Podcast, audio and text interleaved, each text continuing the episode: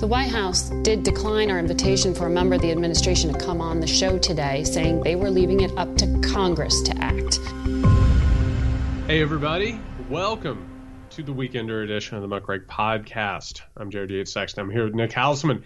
Nick, it's the summertime, baby. Yay, I guess. you sound less than Summertime. Uh, living is not so easy, Jared. It's not. It's not. And it's hot and it's brutal. And I, I'm a creature of summer. I enjoy the summer. I enjoy the fruits of summer.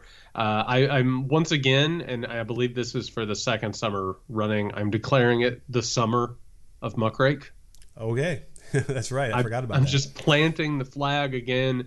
Welcome to it, everybody, uh, and and thank you to our patrons who, of course, went over to Patreon.com/slash Muckrake Podcast to listen to this show. Everybody else should go over there. You listen to this show. You're hanging out. You're enjoying the vibes.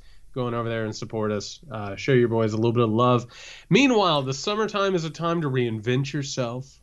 Every now and then, like to buzz the hair, buzz the beard, uh, uh, uh, try something new, go to the beach, see what's happening. It's time to change the narrative, Nick. okay, please change the narrative, Jared. I'm ready to change the narrative. Well, I got good news for everybody. Uh, President President uh, Joseph Robinette Biden has decided to change the narrative. Uh, uh, people aren't feeling necessarily great. The vibes have been off. I, I don't know how you've been feeling because we need to talk about the fact that existential dread has been absolutely soaking this country for, um, by my watch, years.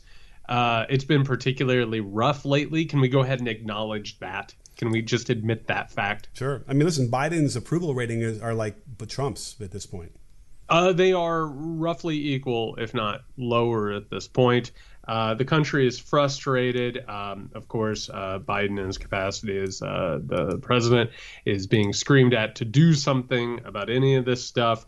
Uh, we are hearing word that there might be some sort of uh, bipartisan push. Biden came out in the past couple of days, said, of course, what we were all thinking, Nick, which is that Mitch McConnell, like the other Republicans he keeps, is a rational actor. Don't know, but I think there's a realization on the part of rational Republicans, and I consider McConnell a rational Republican, and Cornyn is as well. Um, I think there's a recognition on their part that the we can't continue like this. Well, I don't know about that narrative, Nick. That narrative, that narrative ain't, ain't ain't doing great. That dog ain't hunting, as some people would like to say. I mean, gosh, it's a strange choice of words to call him a rational actor, right? Like it kind of just sort of gives him, lets him weasel around what he should be saying about Mitch McConnell of all people. It's gross, is what it is. And, and and I say it's gross on behalf of literally millions of Americans, Nick. Literally millions of Americans whose lives have been made worse by Mitch McConnell uh, on on behalf of people of color, vulnerable populations, women who very well might have their reproductive choices uh, ripped away from them because Mitch McConnell uh, literally stole the Supreme Court. Um, I don't know. I think it speaks to a larger problem: the idea that anybody who understands politics, particularly from a democratic perspective, a liberal perspective, a leftist perspective, would hear the words "rational actor." In reference to Mitch McConnell come across from their lips. Well, well let's pull this apart a little bit because um, does Biden get any like good points for trying to reach across the aisle at this point? Like, does anybody give him any any? Does he, does his does his approval rating go up from this? At some point, Nick, when your child keeps reaching for a hot burner on the stove, you stop saying, "You know what? He's courageous." At some point, you don't say, you know, he's inquisitive. At some point or another, you say, stop reaching for the damn stove. Yeah. No, no, no, no. You let him burn the shit out of his hand. Right? Well, I have to say that Biden has burned the shit out of his hand a couple of times. Here, here's here's the president of the United States being completely wrong about the Republicans and what's going to happen with them. You will see an epiphany occur among many of my Republican friends. I did not anticipate that there'd be such a stalwart effort to make sure that the most important thing was that President Biden didn't get anything done. But fear not, everybody, because there's apparently a bipartisan response that uh, is being cooked up. Uh, we're, we're currently talking about Blumenthal and uh, friend of the show, Lindsey Graham. Oh. Uh, apparently are reaching across the aisle in order to work on some sort of a solution for gun violence. In this case, it is um, these red flag laws the possibility that we might be able to take guns from people who are in extreme duress or are having some sort of a breakdown or whatever. Uh, again, as we talked about on Tuesday's show, this probably would not have prevented the Uvalde shooting. Uh, but I guess uh, pretend like you're going to do something about the problem, pretend that you've solved it. Well, for, for what it's worth, I don't believe that Manchin will ultimately, quote unquote, get there. Uh, Nick, he, he, said that he feels different about it this time, which, by the way, is also what he said after Sandy Hook, but that's neither here nor there. Oh, yeah. He's picturing his grandkids in school now, and that really has shaken him to the core. But again, it's my... exactly what he said last time. I fucking hate this shit. Yeah. Um, I, I thought we weren't going to talk. Well, can we?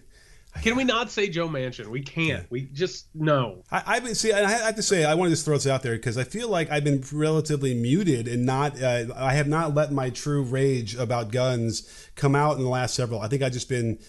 I don't know what the word is. Um, just disaffected so much. I don't even. I can't let my emotions out. But I want everyone to know out there uh, that I'm that guy who wants every single gun across the entire world removed so here's the problem in all of this, and and I and I'm glad that you said it the way that you did. This stuff is so enraging. It's so horrifying that it's almost too much to process do you know what I'm saying? Like, mm-hmm. like I, I, I, was reading this article. Um, I sent it to you uh, off air. Like that that mentions of Uvalde, of the shooting, of all of these shootings. You know, basically fading away as America is sort of. Uh, people say it's like we're becoming callous to it. I don't think we're becoming callous to it. I think there's like a certain level of trauma that comes in, right? And and even now, as we're talking about this bipartisan sort of uh, attempt to pass uh, gun legislation, for, well, first of all, Nick, do you have any do you have any real hope that this thing's going to get passed, regardless of it being an impotent, unworthy sort of a bill? Do you really think it'll get passed? Well, with sixty votes, right? That's what yeah, they're going to do. Yeah, like, it would have to be no, it, no, they're not going to do it with sixty. Yeah, I don't think they are either and and that's just sort of a thing where it's like eventually after enough trauma you just sort of throw up your hands. You know what i mean? And you're like i don't think this is going to get handled and i have to function at some point. Well let me ask you this. Do you do this is what i do. When, when these things happen I my you know I have a writing background. I have an imagination. I some I tend to like sort of envision what it must have been like to be in that room How, for whatever that fault that is in my psyche. I do this. Uh, there are times when shit is on you know video that they you know don't watch this thing. Like I end up watching it for what I can't uh, you know not watch it. Part of me feels like it's because I need to motivate myself to continue to want to affect change. And this is a good way to do it. Do you do you ever do that? You find yourself sort of imagining that? you know, I, I have this problem as a as a writer where I don't know if I've mentioned this on the podcast before.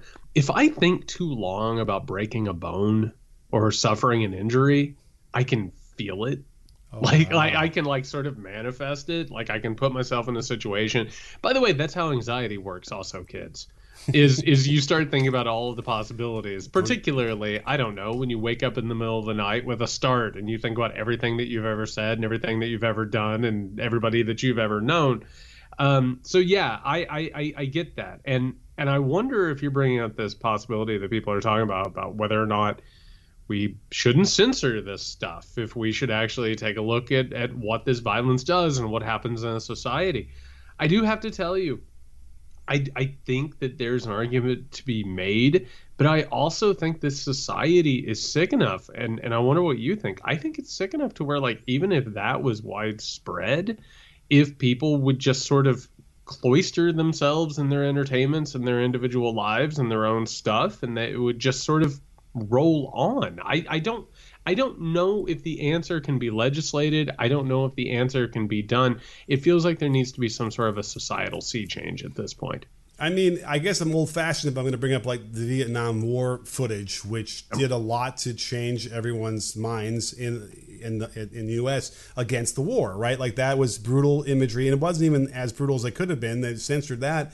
Um, I would I choose to believe that if they were going to release footage of you know what happened in Uvalde, uh, that there would be a lot of people who would change their minds and say we don't need this. I, am I'm, I'm choosing to believe that would happen. I, I, I, not that I would hope that we'd have to endure that, but like I, I can't envision you know a, scenario where you'd have everybody or um, you know the same people who don't who don't want gun control now uh, nobody changing their minds I, I just choose to believe that there would be a significant portion of those people that would and you have been listening to a free preview of our Patreon exclusive Weekender show.